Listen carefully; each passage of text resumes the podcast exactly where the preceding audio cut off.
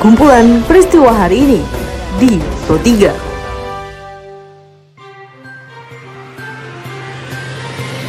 Halo pendengar, saat ini Anda sedang mendengarkan kumpulan peristiwa Pro 3. Pada podcast ini, saya seperti biasa akan mengulas terkait isu-isu aktual yang saat ini masih hangat atau ramai diperbincangkan di sekitar kita. Tentu saja pendengar nanti akan saya hadirkan cuplikan informasi dari reporter kami. Bersama saya Tika Nantia, dan naskah ini disusun oleh Karisma Rizky. Inilah kumpulan peristiwa Pro 3 di ruang dengar podcast Anda.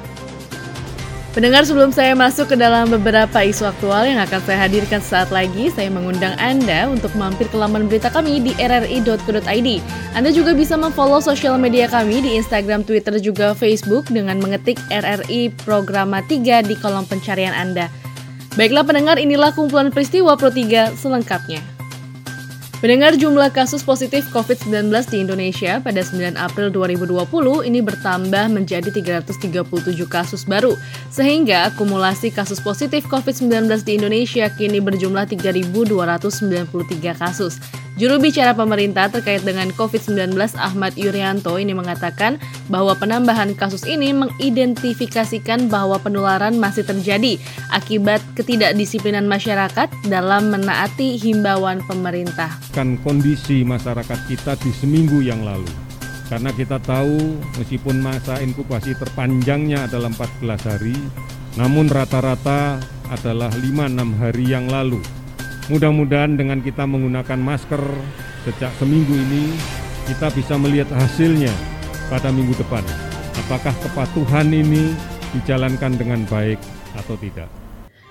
Informasi selanjutnya pendengar ini datang dari laporan reporter Pradipta Rahardi yang melaporkan bahwa Presiden Joko Widodo secara resmi sudah mengumumkan para aparatur sipil negara atau ASN, TNI, Polri, dan para pegawai BUMN serta anak perusahaannya dilarang mudik tahun ini. Kebijakan mengenai mudik sudah kita putuskan bahwa untuk ASN, TNI, dan Polri serta pegawai BUMN dilarang mudik.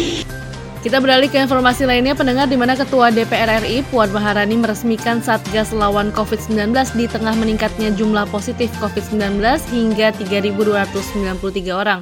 Puan menyebut Satgas ini dibentuk untuk mempercepat penanganan COVID-19 yang tidak menerima bantuan dalam bentuk uang, melainkan bantuan APD yang akan didistribusikan ke rumah sakit rujukan.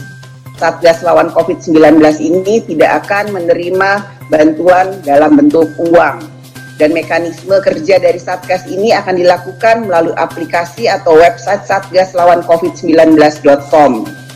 Satgas lawan COVID-19 tentu saja akan dikoordinasikan oleh Wakil DPR RI Bapak Insinyur Suhmi Dasko Ahmad dan pola kerja serta komunikasi akan diselenggarakan melalui website Satgas COVID lawan uh, Satgas lawan COVID-19.com.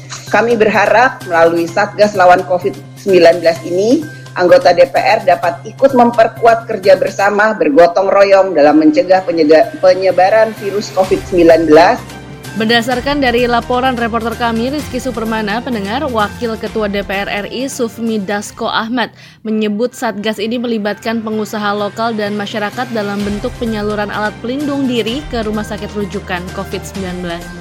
Tujuan dari dibentuknya Satgas ini adalah menyambungkan pengusaha lokal atau donatur lokal untuk membantu ke, memenuhi kebutuhan rumah sakit atau puskesmas di daerah tersebut.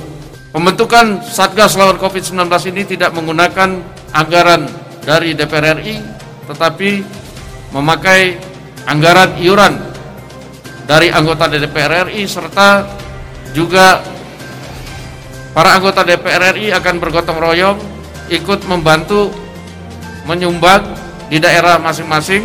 Mendengar informasi selanjutnya datang dari daerah Jambi, di mana informasi ini kami dapatkan dari reporter kami Tati Wijaya yang melaporkan akibat dari COVID-19, hal ini membuat sepi penumpang angkutan umum, terutama bis antar kota, antar provinsi di kota Jambi. Salah satu sopir bis rute Jambi Padang, Rizal, ini mengeluhkan adanya penurunan jumlah penumpang yang berimbas kepada penurunan dari penghasilan mereka. Penumpang sepi, pilihan. Sopirnya banyak nongkrong di sini. Ya mobilnya banyak nongkrong, nggak ada berangkat. Biasanya lari sampai berapa kali atau berapa? Tiap hari kan, nyampe pagi sini, ya, sore berangkat lagi. Sekarang nggak berangkat kan. Nyampe sini pagi nanti sore berangkat lagi. Nggak besok berangkat kan. Kita sekarang nggak, mau tiga hari, empat hari ini.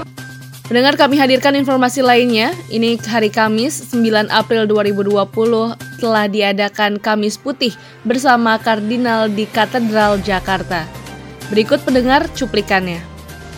Kamis Putih mengenangkan perjamuan Tuhan yang disiarkan secara langsung dari Gereja Santa Perawan Maria diangkat ke surga, Paroki Katedral Jakarta. Perayaan Ekaristi pada malam hari ini akan dipersembahkan oleh Bapak Kardinal Ignatius Suharyo, didampingi Romo Steve Winarto PR dan Romo Triyudo Prastowo SC. Saudara-saudari terkasih, marilah kita awali perayaan Ekaristi dengan menyanyikan lagu pembuka dari puji syukur nomor 661, Andaikan Aku Pahami. Andaikan aku pahami bahasa semuanya Hanyalah bahasa cinta. Kunci setiap hati Ajarilah kami Tuhan. Bahasa cinta